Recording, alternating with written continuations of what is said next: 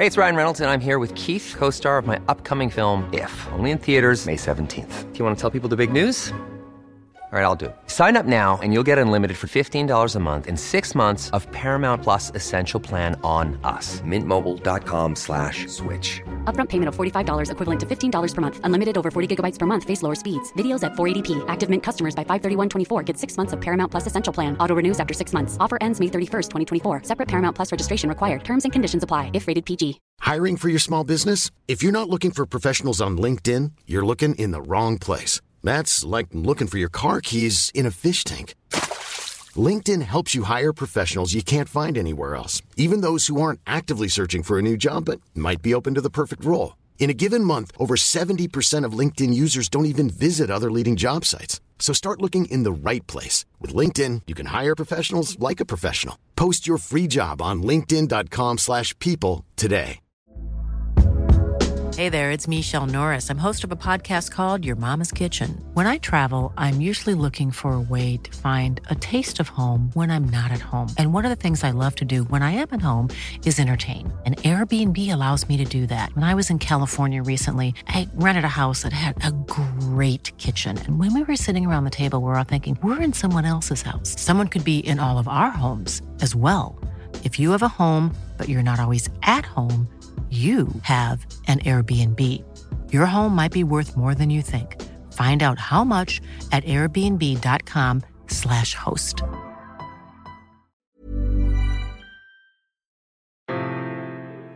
This is a View from the Bullens podcast. Listen to all the news, views, and inside track from Goodison Park.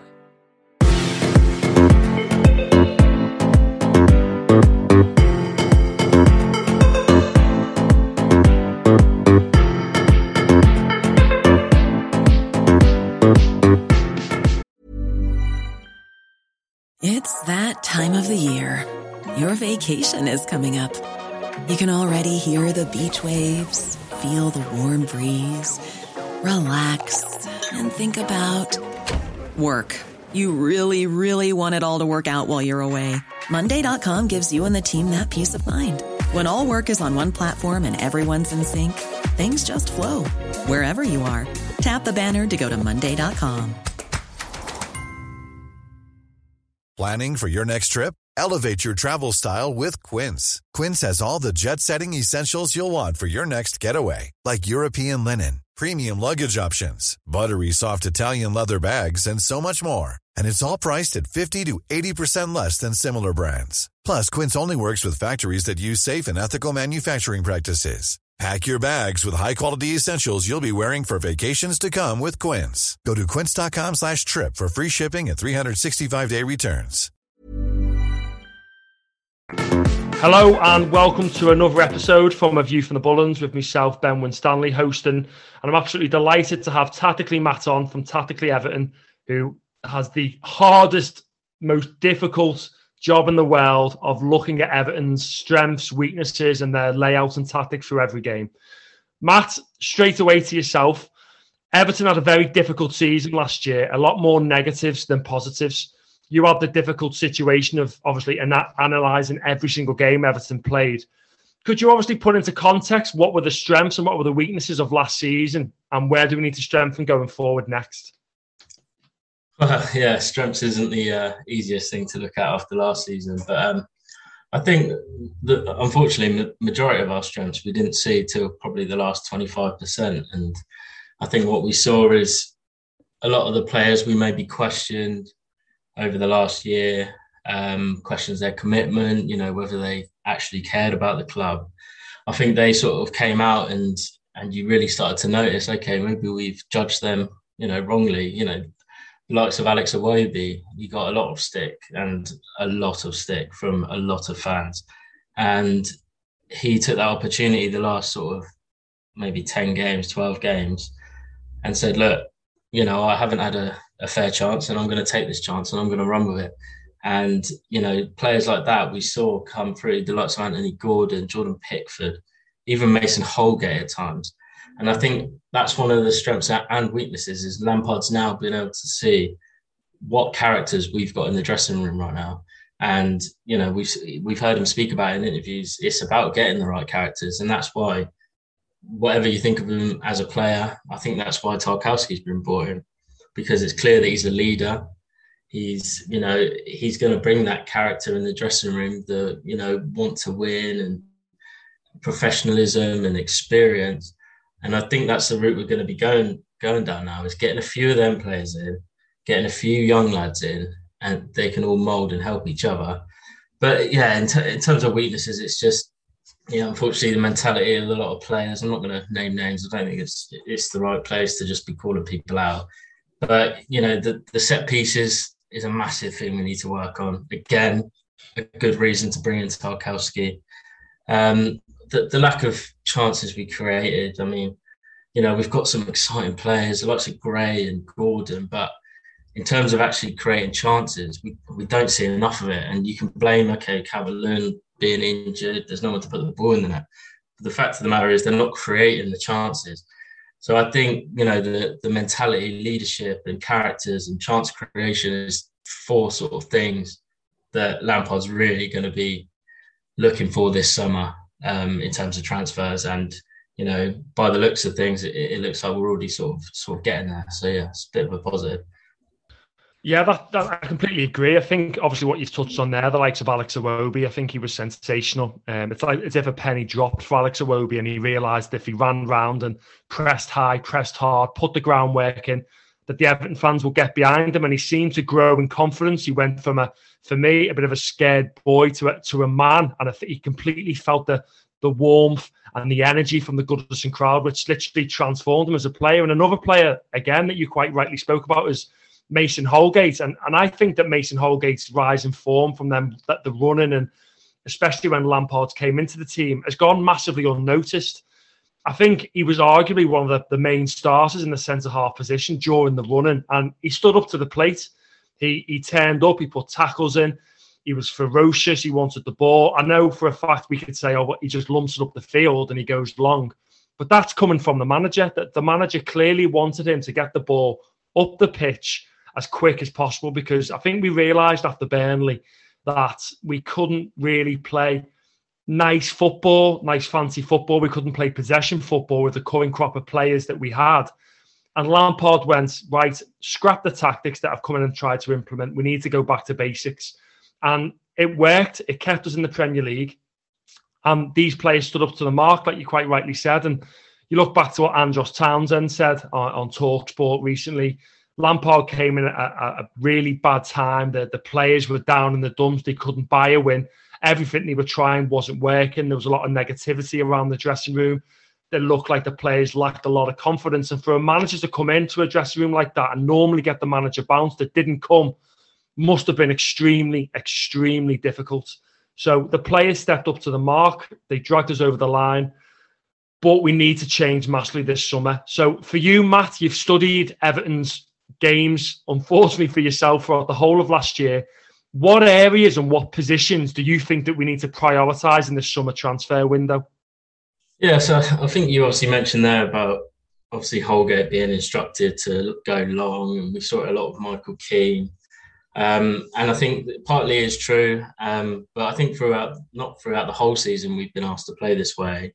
I think you know sometimes when Lampard first came in, he was trying to implement this style, and it wasn't necessarily the the two centre halves or the three centre halves fault for having to go long every time. I, I picked up on this on Twitter the other day, and just looking through some old games and, and trying to see you know why we were going long so much and why we had a lack of possession, and it's not entirely to do with the centre backs just going long. It's when you've got no midfielders in there who are looking to get on the ball, who are willing to take the ball on the half turn and play, and are willing to take the ball when they've got one or two men around them and willing to show wherever they are on the pitch. You're going to have to go long, and it's as simple as that. And we saw so many cases, especially when we played a midfield too. Um, you know, we had Gomes and Doucouré was one of the examples I picked up, and neither of them were were happy to you know come in and, and receive the ball. They'd stand so far away and not offering themselves and not making an angle. So I think strengthening wise is it's obviously something we all bang on about, and you know a lot of a lot of Twitter are, are exactly the same now. Um, is obviously that number six. And I think it's just going to bring the best out of every, like a, a, selection of players because, like I mentioned, it's going to you're going to see the centre halves be able to play. Then they're not just going to be pumping the ball on. It means we can look after the ball a bit more. We're going to see the likes of maybe Allan and Doucouré eh, hopefully having a bit of resurgence resurgence in form. So they've both dropped off, and you're allowing them to get into more advanced positions. Allan, that's where he's best. Is is he's not best when he's you know between the two centre backs. He's best when he's further forward. Doucouré at the start of the season, we saw him bombing on a bit, and then it just dropped off. And that's where you want these players. And if we're going to bring in a creative midfielder or a box to box midfielder, or we're going to find a place for Iwobi and Alli, we're going to need a holding midfielder who can break up play, but can also take the ball and play with it. And yeah, I think that's our most vital position. And then box to box midfielder as well. We've got the likes of Allan Doucouré who maybe could play that position, but they're, you know, Allan's going to be 32 this season. Doucouré is going to be 30 this season. They've both shown signs that they're probably past their prime. So if we can get a young, uh, maybe a bit versatile number eight, box to box, number 10, can play in all these positions, I think that's going to be a, really important signing. Um, who that will be, I don't know. Maybe Morgan Gibbs White, someone like that. Um, I think there are two most important positions at the moment. Obviously, we're going to have to replace Richarlison. Um, but yeah, them them three positions for me are the, the the vital ones for us to strengthen now. I think you're absolutely right. Again, the, the number six position for me, I think a lot of Twitter is now banging onto it. I don't think we've actually replaced Gareth Barry from that position for all that then many years ago. I know Idrissa Gana Gueye came in, but like you said, he was quite similar to Allan in, in the respect that he liked to to push hard, press high, and he, they weren't strict in their positioning. Um, Gana Gueye was exceptional for Everton, don't get me wrong, but he wasn't a traditional number six. Whereas the likes of, I know we had Fabian Delph last year who tried to sit in front of the back four, and when he did play there, played really well. Just he couldn't stay fit. He continued to get injured, and we couldn't risk playing him all the times. You look at the United game when Delph sat in front of the back four. We performed really well, kept a clean sheet, and that was something that Everton couldn't do last year. We couldn't offer the for the life of us keep a clean sheet. So I agree with you there. I'd like to bring in a, a number six to, to protect that back four, to allow our fullbacks to bomb on. You look at the best teams around the world, they all seem to play a, a 4 3 3, shall we say, with the fullbacks bombing on. But every single good team in this league and around Europe has a dominant number six who sits in that hole and fills in either side on the left and the right, spots the danger early and nullifies it. And that's a position where Everton haven't had for, for such a long period of time. I also think we need a right winger. I think for a while we had obviously numerous people linked in regards to a left footed right winger. I think we need a lot more creativity, but like also like a box to box midfielder. I know I'm being very greedy in this, but I do feel like we need four or five players to come in, not squad players. I feel like we need uh, to improve the starting 11. You've mentioned obviously Gibbs White. I've had a little nose at, at his stats and, and his figures. And he can play as that box to box midfielder. He can play in that 10 role. And he's also had predominantly a few dribs and drabs on the right wing as well. And his stats read very well, very creative. Had a, a brilliant season last year with Sheffield United in the Championship. So that could be an option we explore. We're also very light in the striker departments. Obviously, we've got Dominic Calvert Lewin, who Frank Lampard is a massive fan of. But his backup is obviously Salomon Rondon, who, as we spoke about last season, is okay in certain games playing low opposition, but sometimes in certain big games doesn't give the likes of Dominic Calvert Lewin the break that he needs and what Frank Lampard wants to implement because they're completely two different styles of centre forwards. So, Matt, it's going to be extremely difficult for obviously Kevin Thelwell, Frank Lampard, and obviously Everton have a lot of implications over their financial fair play, Premier League profit and loss sustainability and other clubs knowing them implications that are hanging over the head of Everton Football Club.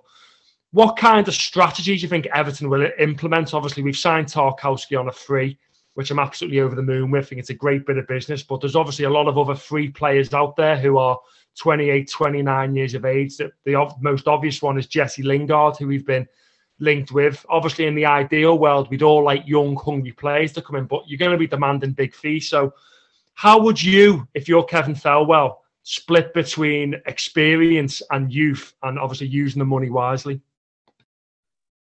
Well, yeah, that's the the difficult situation because you can't build a team full of youngsters. You can't keep signing players with little sell-on value because that's what's got us in this mess. So I think it's got to be that mix, and the Tarkowski signing is is part of that. You know, it's it's a free transfer. He's not going to be around forever, but you know, four year deal, not ridiculous wages. You know, we don't have necessarily have to worry about selling him on. Someone like Morgan Gibbs White, for example, yeah, it's probably going to cost us a fair amount. He's got a high ceiling. There's a good chance we could make some money off him, but he will, you know, he'll improve the team immediately. So it, it needs to be players that will improve this squad right now, but there is a good chance we've we've got sell on value on them because obviously, like I said, it, it's what's got us in this mess right now, and you know it is doable. Clubs do it. You look at Brentford, for example, they target these lower league players or academy players, and they develop them. They give them a platform to express themselves. And if they get the right bidding for them, they're gone. You look at Ollie Watkins, Ezri Konsa, Neal Maupay, Benrahma. They, you know, they all all were bought for low fees or whatever, and sold them on. And they were happy to do that because they knew, right, we've got someone else that we can target now, low fee, young player. We'll develop them. We'll give them that platform to succeed. And then if they get a bigger move, they get a bigger move. And it's what's got Brentford into the Premier League. You know, that money that they're receiving from these players is now allowed them to continue to invest. And now they're doing the same. Now they're in the Premier League. They're obviously signing, looks like they're signing Lewis Potter, um, Aaron Hickey from Bologna, another exciting young player. Um, and they've proven it can work. They stayed in the Premier League straight away. They added a bit of experience in, in Eriksen in January, which sort of saw them over the line and made them uh, comfortable towards the end. So yeah, it's about it's about finding that mix because you know everyone cries out, "Oh, let's get these young, hungry players from Europe," but you do need that little bit, you know, of a mixture. It just can't be if we're going for these older, experienced players. It can't be the likes of Theo Walcott on X amount a week, who we're going to end up letting go for free, or Cenk Tosun, or you know Andre Gomes, for example, it's got to be players that we're getting them really, really cheap on a decent wage and they're going to affect the squad.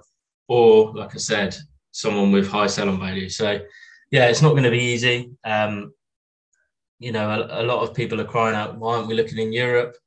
I can almost guarantee we absolutely will be. You know, you might just not be hearing it in the media and they might be, you know, not able to find the right player. You have to find the right player. You have to find the right characters now. Thelwell and Lampard have both spoke about it. It's not just about what they do on the pitch. It has to be the right mentality and character now. And after last season, I couldn't agree more. And if it takes some time, then so be it. If the right players aren't available in Europe, so be it. You know, we have to we have to trust them now. I know it's difficult to trust people at Everton after what's happened over the last few years, but it does seem like there's a change going on. And I think your podcast yesterday with the bubble speaking to um, is it Carl Thomas. Um, I think you know he's he was being open and honest, and he said, "Look, I, I, can promise you that it is changing," and he's experiencing that himself with some of his clients. So we have to have faith that they will, hopefully, um, make the change, and you know we'll start to see sort of forward steps in the next sort of few months, few years. Yeah, it was a brilliant episode yesterday. One of my favourites so far from the podcasting world. It was really good, insightful information. Um, and it, I, I, agree with you again. It was really good to hear that obviously there is change at the academy level. And we can see that there's 11, 12 youngsters now in the under 18s and under 21 setup who are now signing contracts. And I understand that people might go, oh, for the Lewis Gibson, for example, he's pushing towards that Matthew Pennington age and he's why is he signing a deal? He, he's going to drag on. But look, these loan deals will, will all add up. And if he has a really good season out on loan and any of these other youngsters, it can generate interest and generate revenue.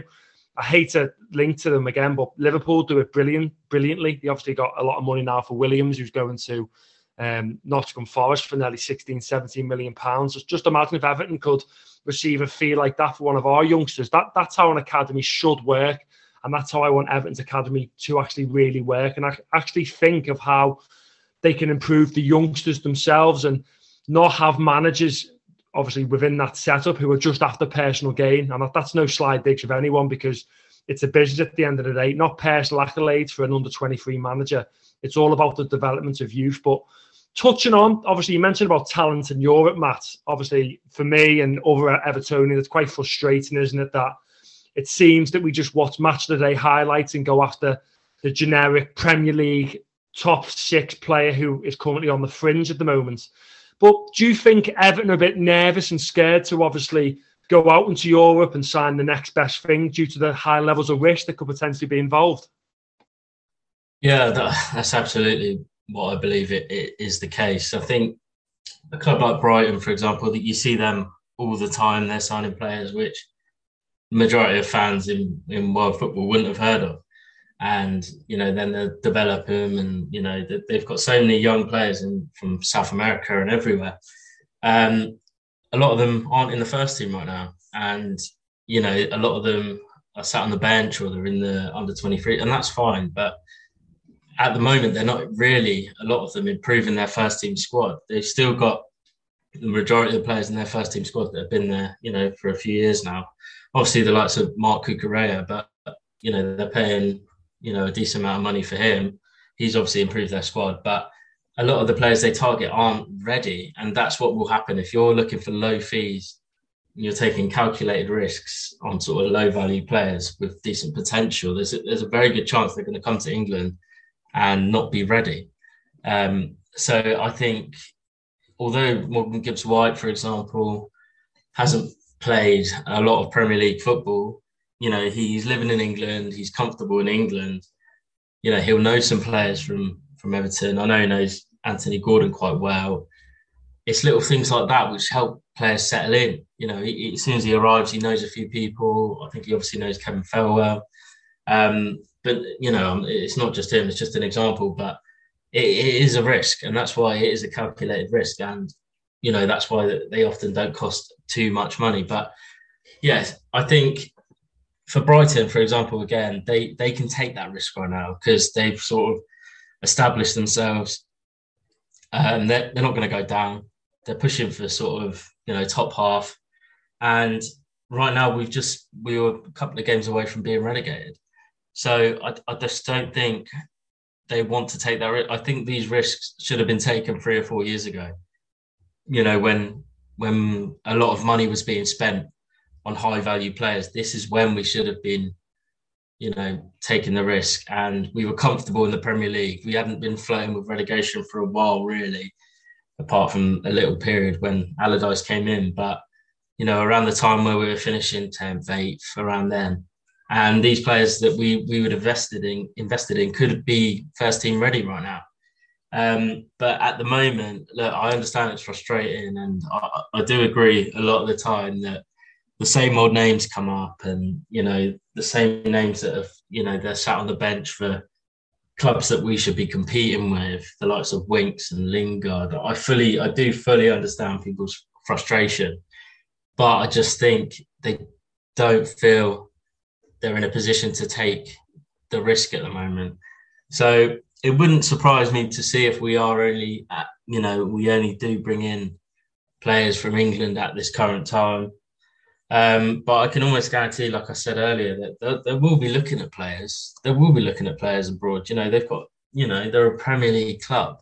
You've mentioned there Morgan Gibbs White and obviously Armando Broja. Um, Broja's obviously flown out to Chelsea to be with their squad, but is under heavy interest from Everton Football Club along with Gibbs White.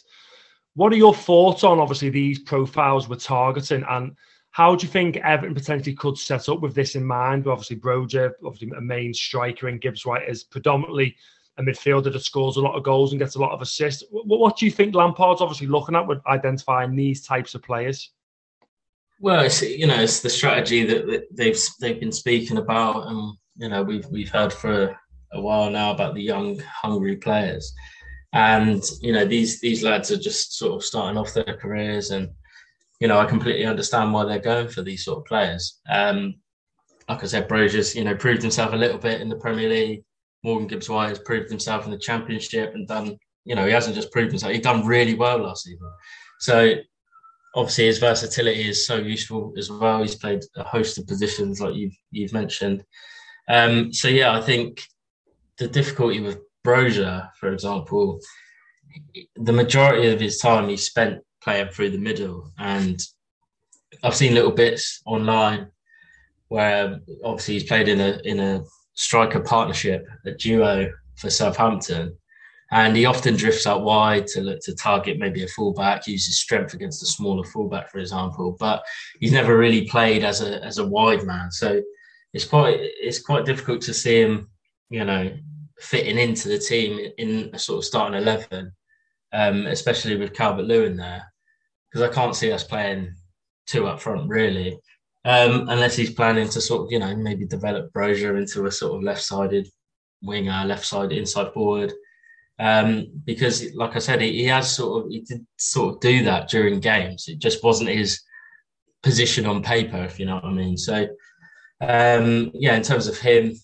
you know, like I said, I can't see a, a, a striker partnership for us, but he he could potentially play in that sort of left forward role if we're playing a sort of three four three and we have two players just behind the striker that, that pull out wide. Like you could have Broja and and Alli, for example. Alli's best playing off the striker like that.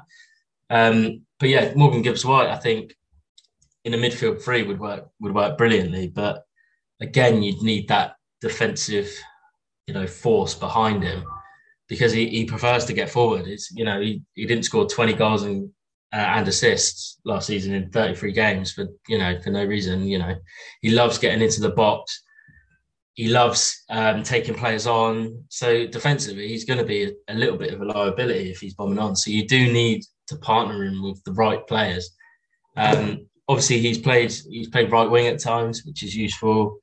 He's played up front sometimes. You know, as a, in a in a in a partnership, he's played a sort of false nine role, just dropping off the striker.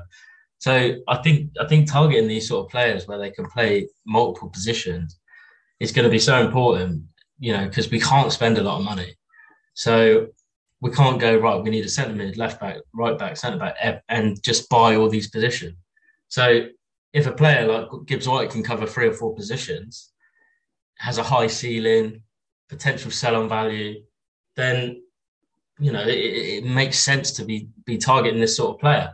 Um, but yeah, they're the sort of two that are being thrown about at the moment. And obviously, there's Emmanuel Dennis, it seems to have cooled a little bit from a media perspective. But again, he's a player who can play in multiple positions off the left, off the right, through the middle.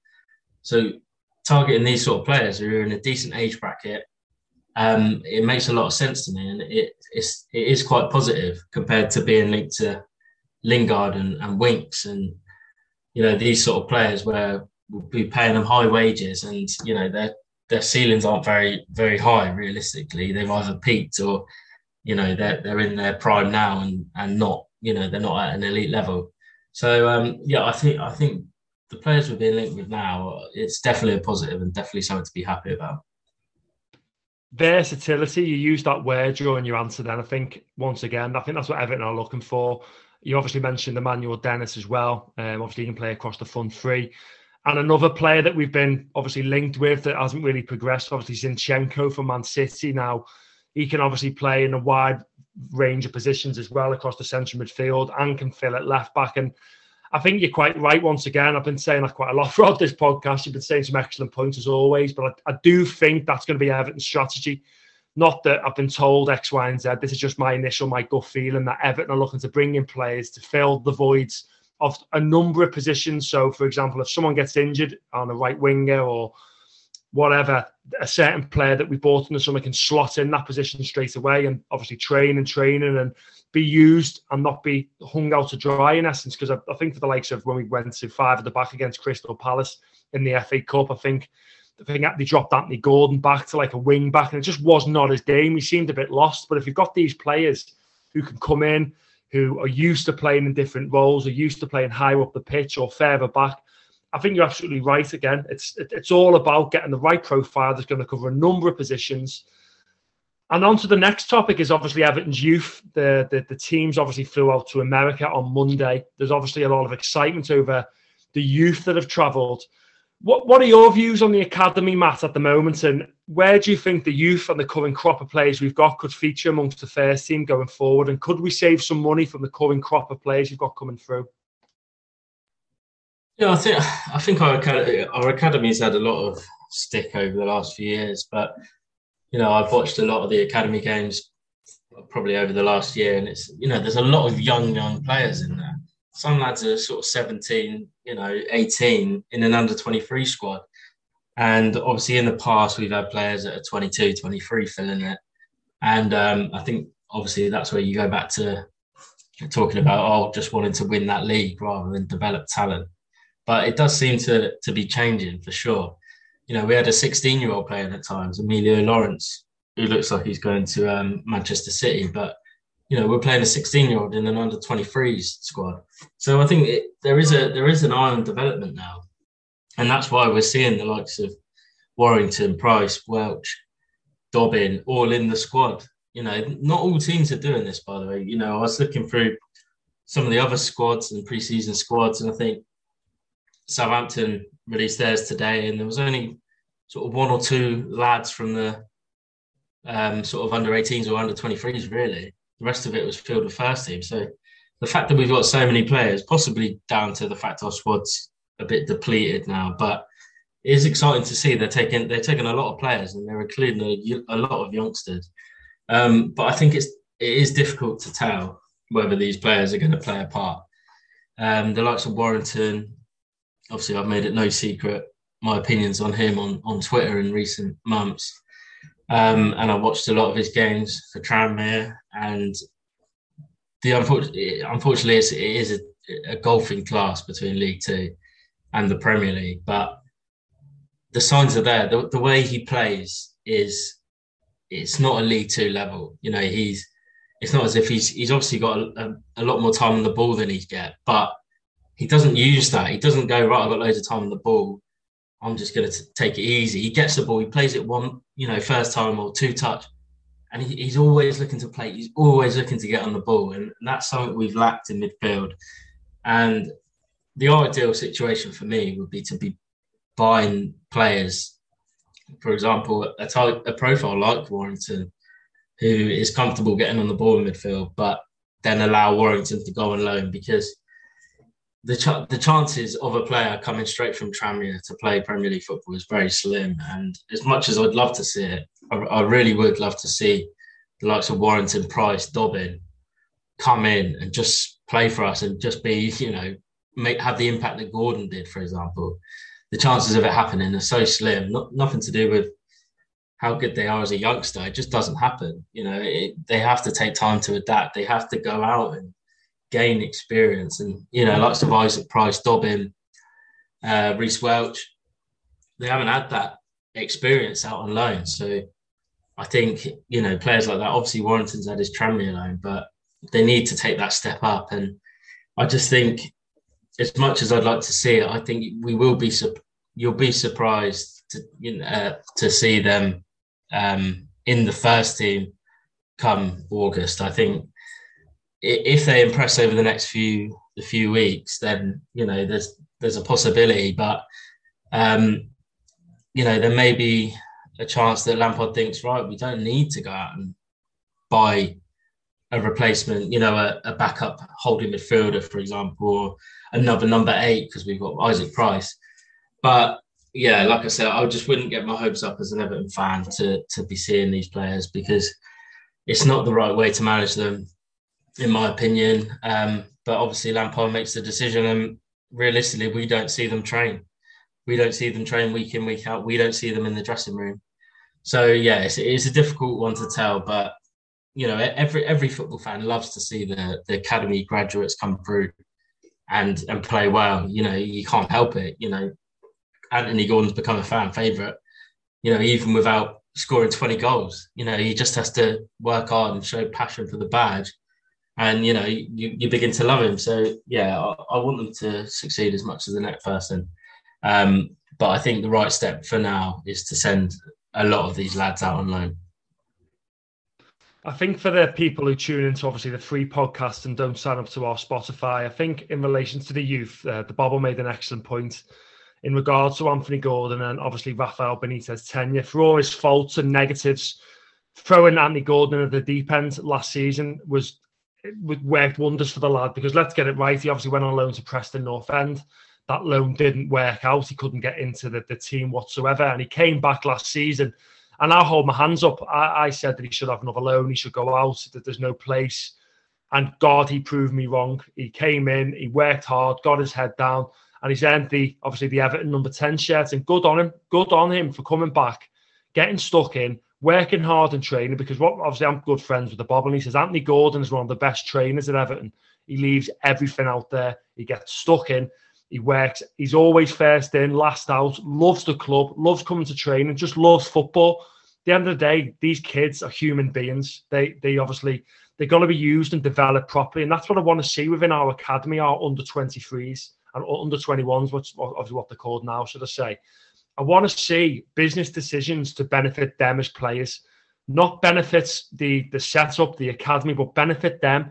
Choose the right loans to go out. You look at Jarrad Branthwaite, got left at home for the obviously preseason tour to the US, but there's obviously quite advanced talks with PSV Eindhoven for him to go there, who like to play football, like to get the ball on the floor. And that's going to prove obviously vital experience to the likes of Jarrad Branthwaite, who within Everton Football Club, they don't see him as being that comfortable on the ball. So if you can find a loan for these players to develop the attributes of them, for them to come back to Everton Football Club as a better player, that will save us so much more money. It could be next year, Yerry Mina's contract runs out and he doesn't find a suitor this summer and he leaves the football club on a free. Another let's say a, signing that potentially didn't work out, and Jarrad Branthwaite got this experience at PSV, comes in and he slots straight in as the third, fourth choice centre half, and he's come. He's obviously playing on the floor. He's looking out for the, the midfielder. Hopefully, we signed a six or at least a central midfielder that drops deep into the hole to play better football. That's what I want to see within this club. I don't want to be seen to keep hold of these players to benefit the, the, the under 23s because look, we don't have parades. We don't have crowd gatherings for winning the under 23s. I want to see Everton win trophies. I want to see them used as a business to develop these players, develop these humans, and ensure that they have really successful careers going forward. Maybe not at Everton, but wouldn't it be nice to see these players generate a bit of profit for Everton so we can improve the first 11 and they go on to have wonderful careers? That would be so good to see. Obviously, we all want these graduates to come through, save us money in the long term, and literally walk into the first team. But sadly, it's football and it's not always going to happen. So we can have some sort of business model to obviously emphasize the fact that we can generate money like other teams, sell some of these assets, and obviously improve the first 11 that summer. That's what I want to see. And that's what something we, we spoke so passionately about for those who obviously don't listen to the Patreon episodes. But Matt, one more topic to come to you how imperative is obviously pre-season? What do you want to see out of it, Matt? Do you want to see the results, or do you want to see some sort of style of play and tactics? Well, results mean absolutely nothing. Obviously, just using an example for me, I'm I'm coaching at the moment, and we're we're targeting bigger clubs to play against. So you know, it's all a learning experience. We're happy to lose six 0 but we want to work on a, a system and we want to work on the tactics, and that's what um, we need Everton to be looking at. You know, I don't care if we lose 4 0 against Arsenal on uh, on Sunday night, as long as we're we're working on things and we're giving youngsters a go. We're, we're taking a look at different players and different positions, and yeah, we need to. Obviously, we saw multiple different formations last season, um, but listening to uh, Lampard's interview earlier today, he mentioned about how he had to take risks. He had to you know, revert from his usual style. And he, he said he has no, um, he's, he, he won't apologize for that because he had to do it. And, you know, it wasn't pretty at times, but, you know, he, he made the right decision and ultimately it got us, it got us, you know, survival. So, yeah, he mentioned about this summer being able to, right, grab these players and say, right, we are playing this sort of style now. So it would be nice to see us stick to this one formation continually work on it, identify the positions where, okay, in this system, this player doesn't work there. You know, we need to strengthen this position for this system to work. And that's what I want to see now is us a bit of consistency in our formation, in our system. Obviously, you have to tweak it against certain clubs and things like that, but you have sort of the you build the sort of building blocks, and we need to start off now this preseason trying to build our philosophy and Lampard's philosophy, and you know we can start to see then is Warrington good enough to play in the six for us next season? or be an option? Is Isaac Price able to cover for Allan and Doucouré in the box to box role? Can Ellis Sims play, you know, as a as a backup to Dominic Calvert-Lewin? Can Lewis Dobbin, you know, come in and, and rival Anthony Gordon and Demarai Gray and possibly start on the on the right wing or the left wing or, you know, if not, we need to find these lads some loans. You know, is Nathan Patterson ready? You know, Seamus Coleman struggling with injury at the moment is Patterson ready? Or are we going to have to play five at the back and, and, and use someone else as a wing back? You know, it's all these questions that we need to identify because we don't want to be coming to Chelsea on the first game of the season going, right, what is our what is our system here? You know, oh, we're just going to risk this player here. You know, is Gbamin ready? Is he fit? Is there a future for him? You know, I think that's why these these sort of players have been taken because you need to now see do we need to strengthen in these certain areas but yeah, the, the, the results to me don't matter. It's you know they they're all fit lads anyway. A lot of the time, I think the old school pre-season was, you know, ninety nine percent fitness because they've been boozing all, all, summer. But you know, a lot of the lads have, as you lads have mentioned, you know, the likes of Alli and and um, and Warrington have come in in tip top condition. I can almost guarantee they're all at a pr- pretty similar level. You know, it's not like the old days where you know you sort of lose a lot of fitness. I think they all come back in, in ridiculous shape. So, yeah, I think that the uh, the majority of, of the time will be spent working on shape and things like that, um, over sort of worrying about results um, or or too much on fitness. Um, but yeah, that, that's what I want to see more than more than anything. And there we have it, another episode from A View from the Bullens. Once again, thank you so much for Matt, Matt Smith, for coming on for Tactically Matt on Everton. Give him a follow. Really good insight, really good analysis, and a real good bloke to follow on Twitter. Uh, more from this week. We're going to be looking to obviously get a few more articles out, um, a few more amazing guests lined up for our Patreon service. If you don't sign up, give it a go, have a little listen. It might be something you fancy, it might be something you don't. But as always, have a brilliant weekend, a brilliant week. Stay safe and all the very best. Good, good night.